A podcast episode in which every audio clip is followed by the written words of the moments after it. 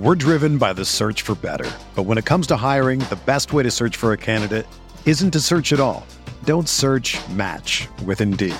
Indeed is your matching and hiring platform with over 350 million global monthly visitors, according to Indeed data, and a matching engine that helps you find quality candidates fast. Ditch the busy work. Use Indeed for scheduling, screening, and messaging so you can connect with candidates faster. Leveraging over 140 million qualifications and preferences every day, Indeed's matching engine is constantly learning from your preferences, so the more you use Indeed, the better it gets.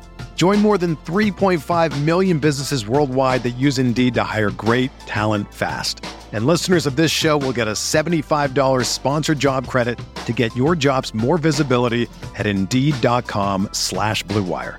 Just go to Indeed.com slash BlueWire right now and support our show by saying that you heard about Indeed on this podcast. That's Indeed.com slash BlueWire. Terms and conditions apply. Need to hire? You need Indeed.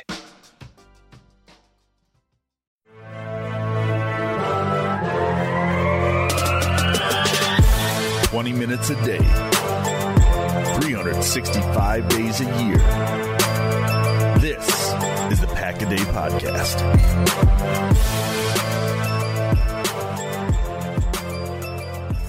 What is up, Green Bay Packers fans? Welcome back to another edition of the Pack a Day podcast. I'm your host, Jacob Morley. You can find me on Twitter at Jacob Morley, and I am joined. Guess who's back?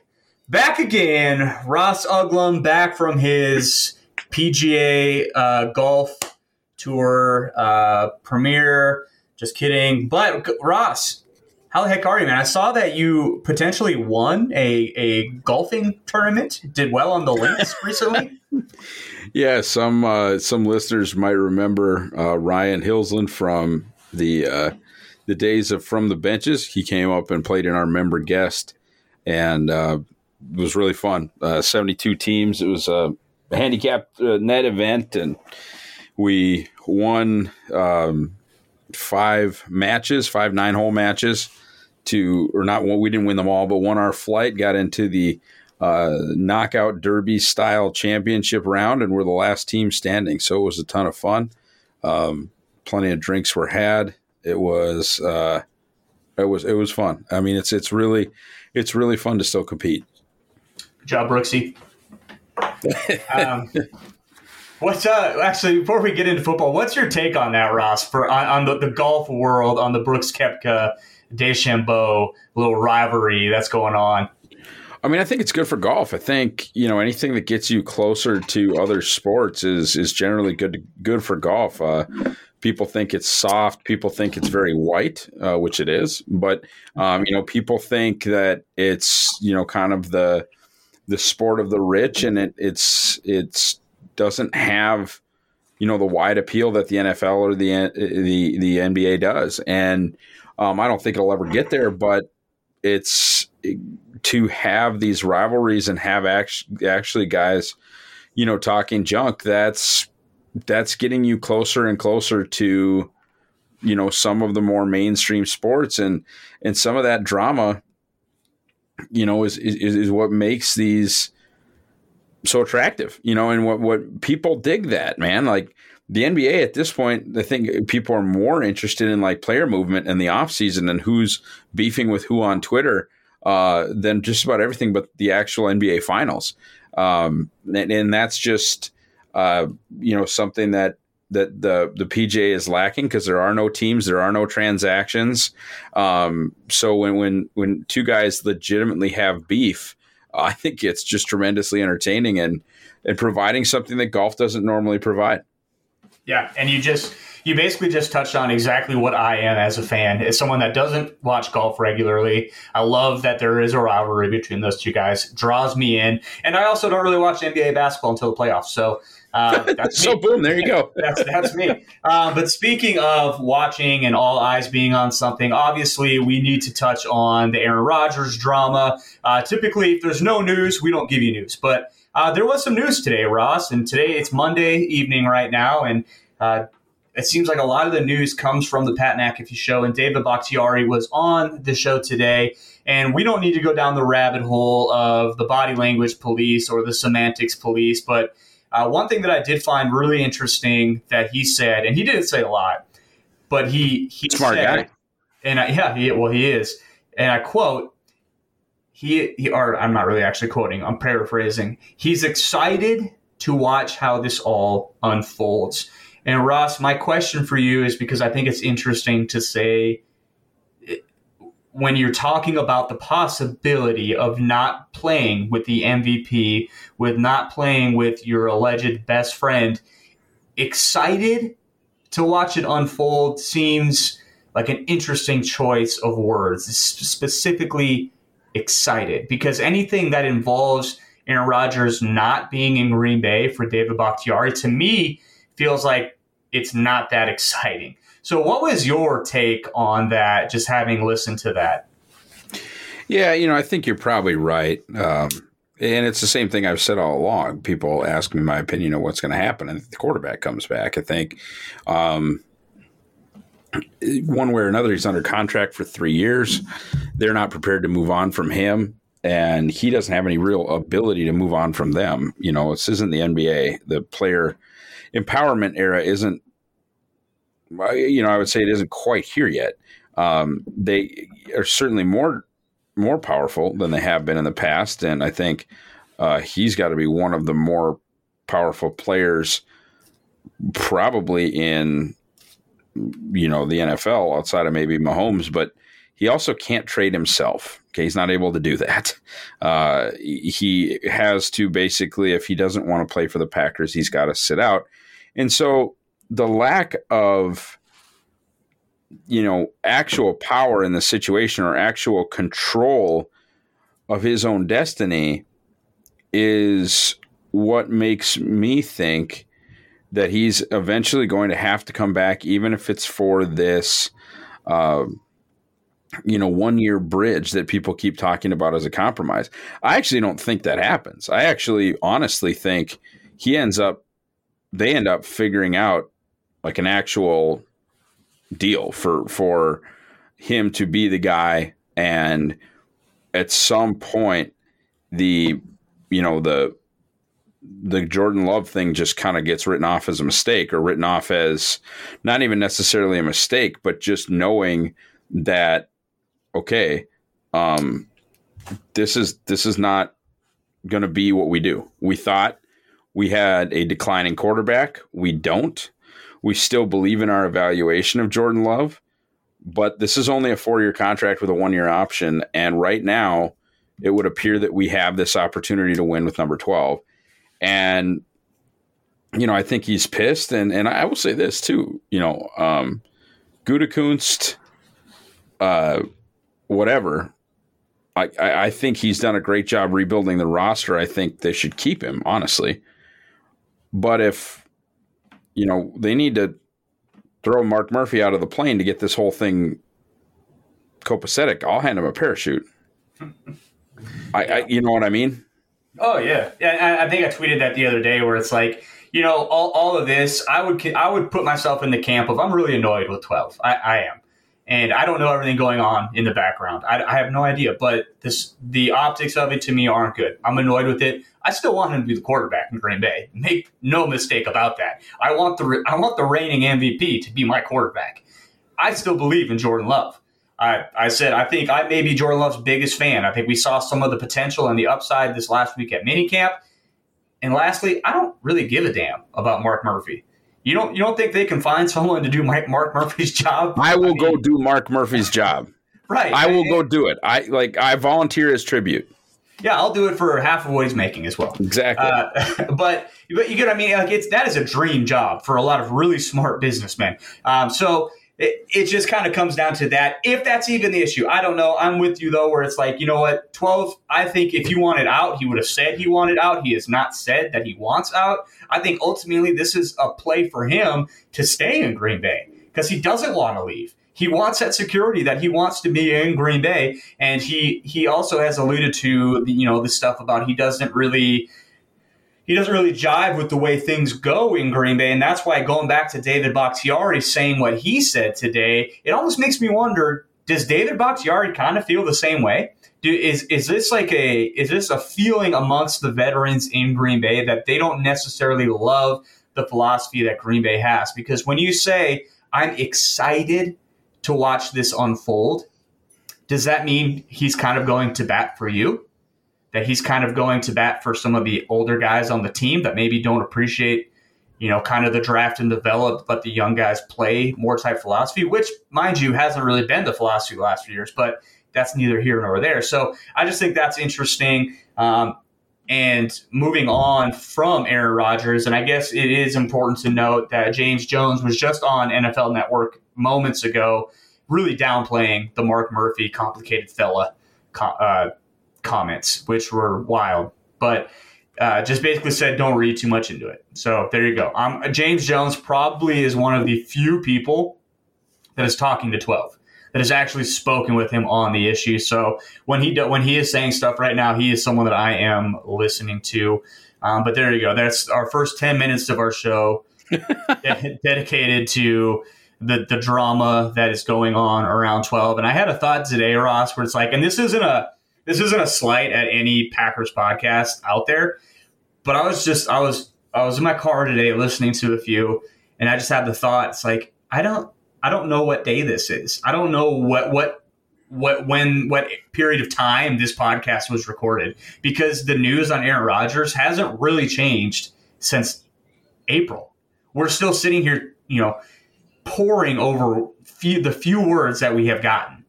And so it's just really interesting that not not a lot has changed, and I think that bodes well for for both sides, honestly, because I think it probably hasn't changed since before April either. But uh, speaking of the team, and what we're going to do today is talk about the rest of the team and not just the quarterback. We will talk about the quarterbacks on this team. And what Pro Football Focus did a few weeks ago that I thought was really interesting is they always do their preseason positional group rankings, and they did their rankings for the Packers. So we will roll through them and just go rank position by position, Ross.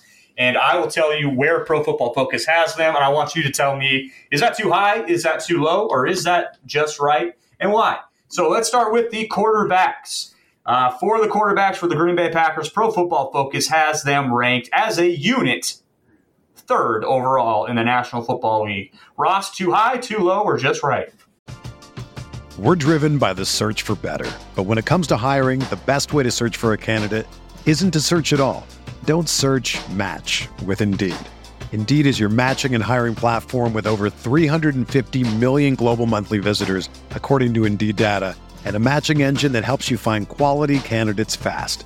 Ditch the busy work. Use Indeed for scheduling, screening, and messaging so you can connect with candidates faster. Leveraging over 140 million qualifications and preferences every day, Indeed's matching engine is constantly learning from your preferences, so the more you use Indeed, the better it gets. Join more than 3.5 million businesses worldwide that use Indeed to hire great talent fast. And listeners of this show will get a $75 sponsored job credit to get your jobs more visibility at Indeed.com slash BlueWire. Just go to Indeed.com slash BlueWire right now and support our show by saying that you heard about Indeed on this podcast. That's Indeed.com slash BlueWire. Terms and conditions apply. Need to hire? You need Indeed. I mean, I'd probably say too low if they knew Rodgers was in there. I don't, you know, I don't see how as the defending MVP, he's not number one or number two. Um, I think all conversations have to start with Rodgers and Mahomes at this point, and then you go with who you know who has a better number two or like an, a, a, number two that people care about more than Jordan Love. Nobody, right? Um, but I'm not going to quibble with it either. You know, I don't think it's a I don't think it's a huge deal. I would assume Kansas City and somebody else was was ranked ahead of them. Um, but yeah, I, there's ambiguity obviously involved with who the hell is number 12 going to play for? You know, I mean, that's, um, but I don't know if that affected the actual rankings that they did or not. I would, well, obviously, I would assume no, no, or they wouldn't. If they thought Love was actually going to be the starter, they wouldn't have ranked them three. That's a good point. Yeah, um, I think they did to an extent, kind of have that little hedge, yeah, little hedge. Because I think it was Kansas City and Buffalo that were ahead of them. So obviously they're going heavy on starters. But I think, yeah, if you look at if you're truly looking at it as a group, what what team has the reigning MVP and a second year player that was a first round draft? First round pick, yeah. Yep. So um, it's it's. Uh, I mean, but like you said, third tough to argue with, but I, I would have them first. And if you're going just off talent alone, who's in that room or who is expected to be in that room, I don't think Green Bay. And I don't think uh, Benkert or Bortles is like terrible either. No, no, yeah. They talk about Bortles as well in that room. Like that's uh, another first round draft pick, top five draft pick. So he's not not talented. He's just not very good. but uh, moving on to the running backs, and this is actually where I think it starts to get pretty interesting because at the running back position they have them tenth. So Ross, tenth for the Green Bay Packers. Running backs too high, too low, or just right? Oh, I think it's probably just right. Um, you know, I, I haven't looked at these ones specifically, uh, but I think there's reason to be really bullish on the Packers' backs. I think, you know, Aaron Jones is certainly a top five, six, seven, eight guy, and then you can have your questions about um, Kylin Hill and and AJ Dillon. Certainly, uh, if that those happen to be the three guys that get work, um, AJ Dillon was a widely mocked pick, and Kylin Hill's a seventh round pick. So, you know, you can get into and and I don't know if you love like the pass catching ability of anybody not named Aaron Jones, at least from a proven perspective, and that's what they're going to miss with Jamaal Williams. Jamaal Williams was actually, in my opinion, an overrated runner. Um, I I I get the put your head in somebody's chest and try to run them over thing, but you know Jamaal wasn't six two two forty either.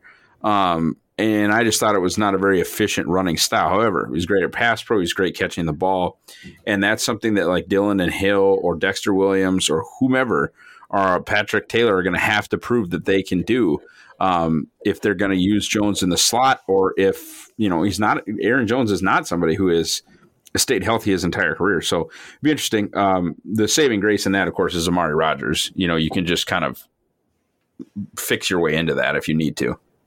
Yeah, and I thought I thought you were going to go too high or too low on that one, but I agree that that's just right. And I think a lot of Packers Nation is really excited about the potential and the prospect of AJ Dillon, but AJ Dillon's only, you know, I, and I am too. I think AJ Dillon's going to be a really good number two running back. I think him and Aaron Jones have the potential to be one of the best tandems in the league, but he's only played, you know, we've only seen it one game, so yeah. Um, when you boil it down, that's that's really what we have to go off of. And I believe in AJ Dillon, but th- that's kind of just what we're going off of, what they're going off of. So I, it's hard to fault them for putting them there. And honestly, if anything, you might say that's a little high even for for what they have, as good as Aaron Jones is. Uh, but the receiving corps for Green Bay, so they included wide receivers and tight ends. The Aaron Rodgers weaponless Green Bay Packers came in at 14th um, for Pro Football Focus. Ross, too high, too low, or just right? It's too low. It's too low. You have the best receiver in the NFL and statistically one of the best tight ends in the NFL. I mean, you actually go in and you you do a deep dive on Robert Tonyan's numbers from last year, and not just because he was the tight end in an Aaron Rodgers offense. He specifically was incredibly good, and I don't think enough people are talking about it. Um, Marquez Valdes Scantling being a legit deep threat. Look, deep threats, a lot of deep threats have drop issues.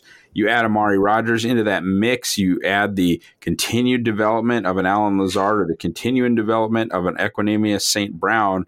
Um, and then, then you add the wild card that is Devin Funchess, who has shown nothing if he's not a functional third or fourth wide receiver. Uh, I just this is a this is an above average group because of the two elite players that they have, which is to say nothing of the potential development of a Josiah Deguara or Jace Sternberger, both guys being top 100 picks. Um, not everybody unanimously, unanimously agreed with them being top 100 picks, but they're top 100 picks nonetheless. And you have those two guys and another top 100 pick in Amari Rodgers, – again, just teaming up with a legit deep threat, as you saw in the NFC Championship game, as you saw week one against the Vikings last year, as you saw in a number of big spots, basically saving the game against the Colts and then giving it back. But, you know, I, I think fumbles are kind of random. I think they're more random even than drops. Um, to me, that's above average. And 14th is a very average ranking. I'm not saying they're third or fourth or fifth or anything like that but you have the best wide receiver in football. And mathematically, or at least by advanced numbers, you have an ascending top tight end who is fifth, and and that was something I saw even like on TDN was doing uh, like a, a a tourney of all of the divisions and like their all star teams against each other. And they chose Hockenson over Tonyan, and I audibly laughed. Yeah. And I what I think is interesting too is the the running backs and the tight ends. I think you could almost flip flop them, or, or at least give the. I think the receiver, the receiving corps is at least a 10. I, I, would probably put them at 9 or 10. So I think they're a little bit low. I think they're a top 10 group because of what you just said. You have Davante and you have Tonyan, who are both, you know, studs at their respective positions. And what's interesting to me is, you know, obviously you're going to get Kansas City's in the top three. Okay. Tyreek Hill, Davante Adams. I'm taking Davante Adams. Okay. Travis Kelce, Robert Tonyan. Obviously, I'm taking Kelce. But beside, but beyond that, beyond those top two guys, at, bo- at both of their positions. Neither of these teams, if you want to talk about depth, Kansas City's depth is worse than, than Green Bay's. Mecole Hardman, give me give me give me MVS over him every single day of the week and twice on Sundays. Like it's not even close. So it's just the the thought process behind it of saying like, well, Green Bay's got these two really good options at wide receiver and tight end. But beyond that, you know, you have an inconsistent MVS. You have an Allen Lazard who we're not really sure, you know, about uh, Funchess, Amari Rodgers, all that stuff. That's a lot better than what Kansas City's looking at, who's a top three group. I think they're second in this ranking. So I'm not saying they're as good as Kansas City. Like you said, I'm not saying they need to be above them. I'm just saying, like, if you're going to go with that process and say, well, Kansas City has these two studs, so they're a top three unit, well, so does Green Bay. So where do you put them? Uh, so that's just it's interesting to me, and I, I know that PFF didn't love Tonyan. He's I don't think he's a top ten tight end for them, but frankly, okay. I, I, think they're wrong. You know, so um, and, and a part of that I think is that he's only done it one year. So we'll see. We'll see after this next year if he can do it again. Um, if he was a flash in the pan type guy, if it was a system type thing, um, we, we will see. So offensive line, fifteenth, fifteenth offensive line. Too high, too low, or just right? Too low. That that's wild to me. I mean, I get it. Like PFF loves Corey Linsley, loves. Called him the best center in football. Graded him the number one center in football, et cetera, et cetera. I mean, it, are they taking like Bach missing a couple games into this, or what?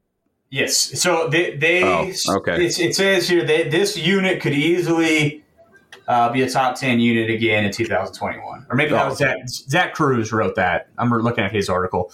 Uh, but but yeah, so there's I think they're kind of hedging with him recovering from an ACL. But still, man, it's not it's not 1972. You know, like yeah. Bakhtiari is going to be back and he's going to be a top five, top three left tackle in the NFL again. Elgton Jenkins is maybe you know in the conversation for best interior offensive lineman. And then you have super solid Billy uh, Billy Turner, and then you have options at right guard, and you have options at center. And the thing about Corey Linsley and and center play, and maybe PFF doesn't agree with me on this, but I've just always always thought centers look a lot better when they have a stud playing right next to them. And that's and, and I don't think it's any I don't think it is any coincidence that Corey Linsley had his career All Pro year the same year that Elgton Jenkins really took a step forward. Even though I know he wasn't always playing in on the inside, uh, but I mean, yeah, they, they, well, got, they got guys there.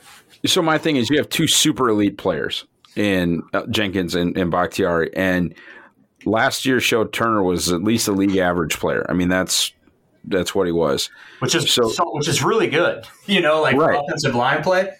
So, you know, Lucas Patrick is is fine, uh, but you assume that you would hope that the Myers kid from Ohio State can be better than Lucas Patrick at center. And then at right tackle you, or right guard, depending on what you do with Billy, you know you have a bunch of options. You you have the Ole Miss kid that everybody likes so much. Um, you you have uh, Jon Runyan Jr., who I like quite a bit and there are you know the the chances that that Jake Hanson works out or Simon Stepaniak works out or you know Van Lanen works out, or how about this Ben Braden kid too? Like yeah, or, I mean, gosh, got, there's there's there's depth. Right. So I, I just no matter what, I think in worst case scenario, you're going to end up with two elite players and one league average player. And unless the other two guys that play are terrible, which I don't think they're going to end up being, then you're not an average. You're, then you're not an average offensive line, especially when one of those elite players is at the most important position on the offensive line. You have the best left tackle in football. It's very unlikely to me that they'll be average on the offensive line. Yeah. Especially yeah. also because their coach kicks ass.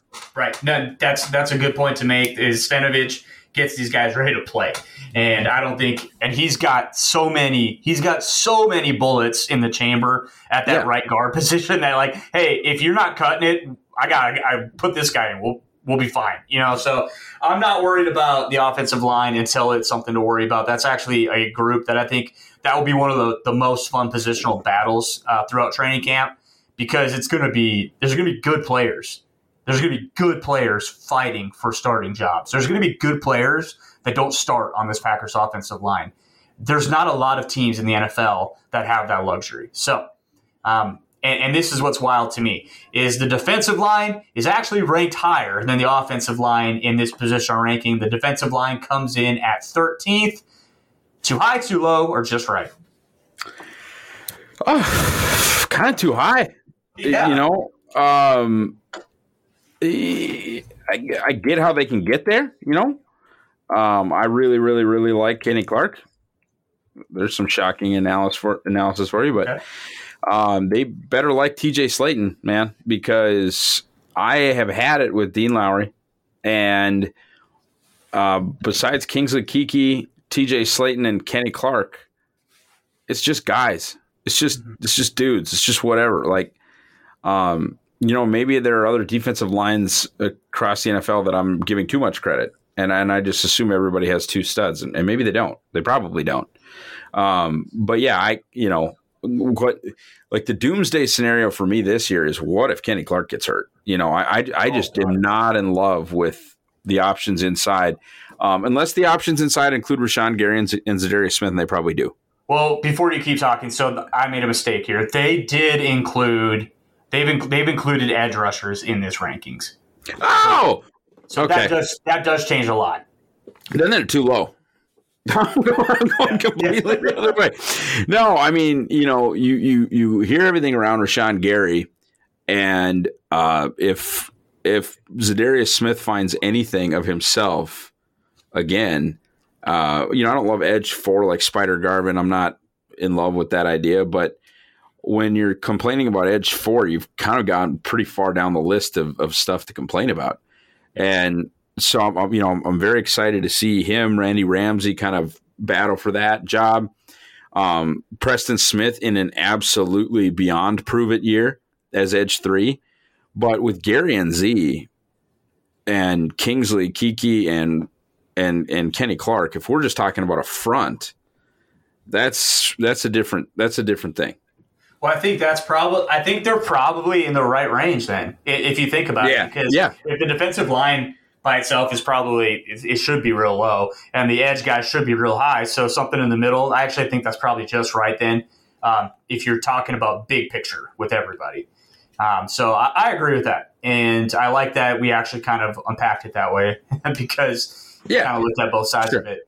Um, so the next one, inside linebacker, PFF does not like Green Bay. Dead last, 32nd, too high, too low, or just right, Ross? Uh, it's probably a little bit too low, but not a lot. Uh, you know, I don't, I don't know enough about it to uh, look in, you know, to everybody's because I'm, I'm one of those guys that doesn't think they they matter very much. Um, but yeah, I mean, Kamal Martin has some upside. I think um, you know, Barnes has a, a little bit of, of, juice in the tank potentially. Um, they really like Ty Summers. It, it turns out. I, I, don't know, man. Um, De'Vondre Campbell is fine, I, I guess. I, but yeah, I mean, I can I can definitely see where you could look at this Packers inside linebacker group and think they have a chance to be the worst in the league. Uh, I just don't think it matters. No, and it's funny because when Joe Barry was hired, you know, some people were like, well, maybe they'll care more about the inside linebacker position now. And I was one of them, you know, like not hoping they would, but just honest to God, wondering. Like, will they care more about this? He can turn Corey. He can turn Cory Littleton into Cory Littleton. You know what I mean? Yeah, and then yeah. watch Cory Littleton go somewhere else and not play that well. Like, I, you, you know, some of this stuff is coaching. Like we talk about how great Stenavich is.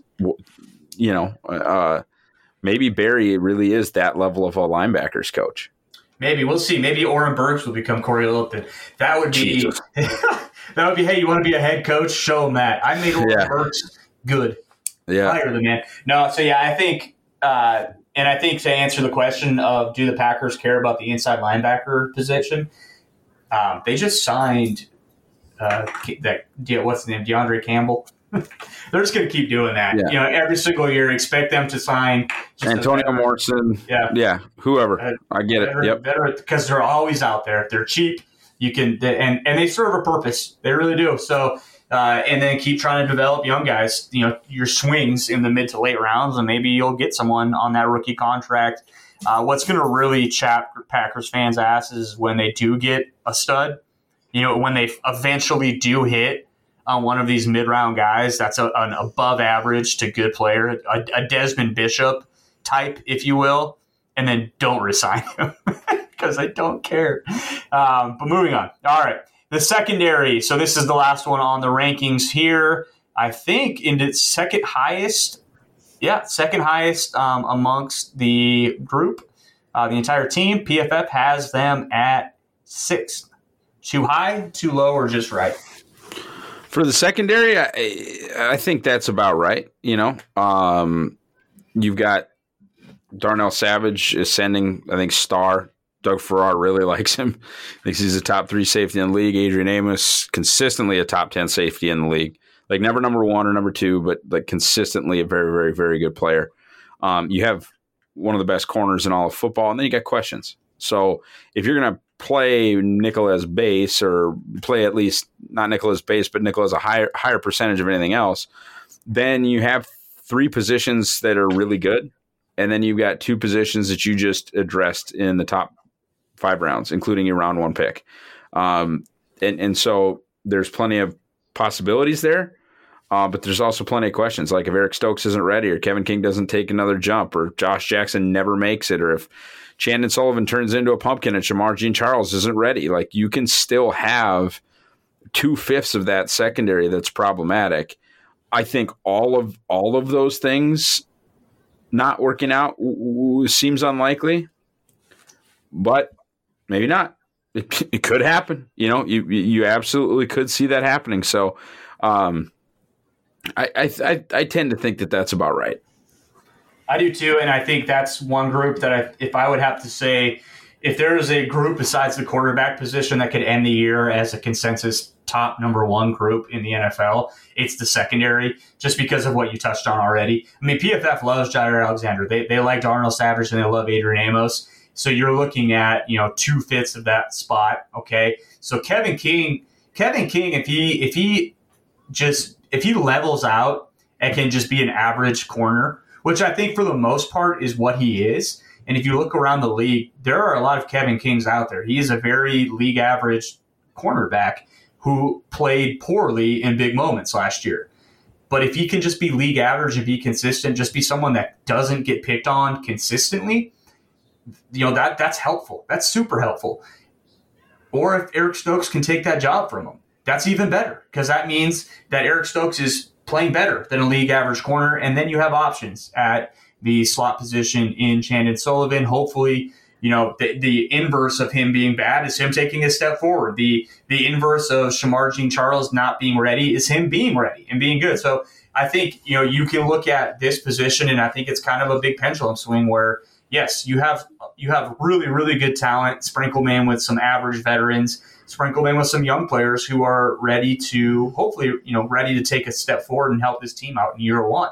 So that positional group to me is what I think is the most exciting to watch this year, just because they have talent all over the place. Um, Ross, so last thing before I let you go, give me your positional group that you're most excited to watch, um, or as David Bakhtiari said, you're most excited to watch unfold this year? Uh, the receivers. I mean, it definitely is different if Love is the quarterback and not Rodgers, but getting everybody back and kind of being a make it or break it situation for a lot of these guys, I think it's going to be fascinating. I think watching MVS in a contract year has a chance to be really, really interesting. Watching the Devin Funchess comeback tour has a chance to be really interesting. Watching Lazard kind of continue to uh, impress, and and obviously Davante in a contract year, and then adding finally a true slot weapon in Amari Rodgers. I just think that the group as a whole has constantly been slept on because everybody likes to make apologies for Aaron Rodgers and likes to complain about the way that the team has been stocked for Aaron Rodgers. Um, that the the receiving group kind of gets shit on for no reason. I mean, you know, I mean, yeah, there there could have been more investments here or there or whatever, but um, they catch a lot of stray bullets for for really not not a ton of stuff that they did wrong. Yep. All right. There you have it, guys. Uh, thanks for tuning in. Thanks for listening. If you have time, uh, make sure you're going over to iTunes, giving us a five star review. That's super helpful to the Pack a Day podcast as a whole. Um, but guys, as always, thank you for listening. And until next time, go Pack Go.